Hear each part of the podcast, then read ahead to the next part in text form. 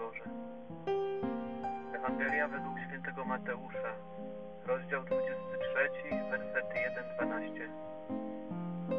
Jezus przemówił do tłumów i do swoich uczniów tymi słowami. Na katedrze Mojżesza zasiedli uczniowie w piśmie i faryzeusze. Czyńcie więc i zachowujcie wszystko, co wam polecą, lecz uczynków ich nie naśladujcie.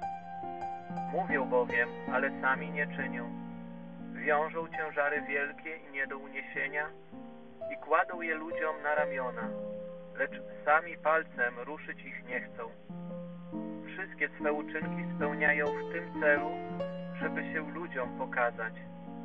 Rozszerzają swoje filakterie i wydłużają frędzle u płaszczów. Lubią zaszczytne miejsca na ucztach i pierwsze krzesła w synagogach. Chcą, by ich pozdrawiano na rynkach i żeby ludzie nazywali ich rabbi. A wy nie pozwalajcie nazywać się rabbi, albowiem jeden jest wasz nauczyciel, a wy wszyscy jesteście braćmi. Nikogo też na ziemi nie nazywajcie waszymi ojcami.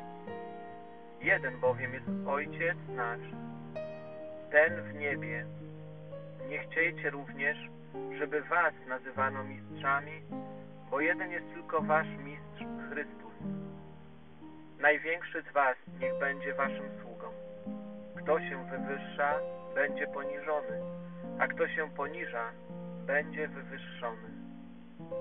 Oto słowo Pańskie. Słowo Boże jest żywe i wypełnia się każdego dnia.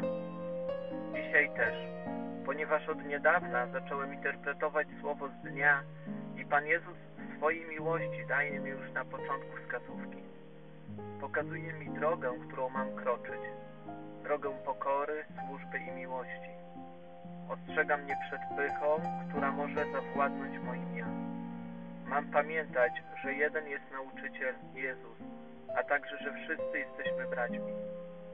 Pokora, miłość do braci oraz służba Bogu na pewno zostaną wynagrodzone i dostrzeżone przez Niego. Tak jak w pierwszym czytaniu Rut poszła na pole zbierać głosy, które spadały podczas zbierania przez robotników.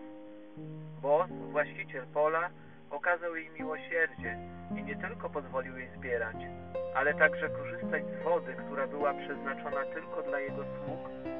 W odpowiedzi Rut padła na kolana i dziękowała mu.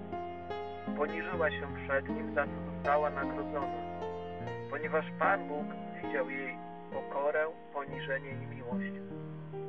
Przez historię Rut przypomniał Jezus moją historię, kiedy to w pewnym okresie mojego życia zaprosił mnie, abym zostawił wszystko i przeniósł się z żoną w zupełnie inne miejsce. Najwięcej poświęciła moja żona. Zostawiła swoją ulubioną pracę, rodzinę i przyjaciół, by pójść nieznane za swoim mężem. Za to została wynagrodzona jak Rut. Wcześniej nie mieliśmy synów, a na nowej ziemi Pan Bóg dał nam dwóch. Dziękuję Ci, Panie Jezu, że pokazałeś mi przez dzisiejsze słowo, jak bardzo kocha mnie moja żona i ile Tobie i jej zawdzięczam. Panie Jezu, umacnij mnie do ofiarnej miłości i wlej w moje serce pokorę, abym nigdy się nie wywyższał, służąc Tobie i braciom, z pokorą, ufnością i miłością, oddając się cały Tobie i innym. Serca Ci, drogi słuchaczu, błogosławię i dziękuję za poświęcony czas. Pozdrawiam i do usłyszenia.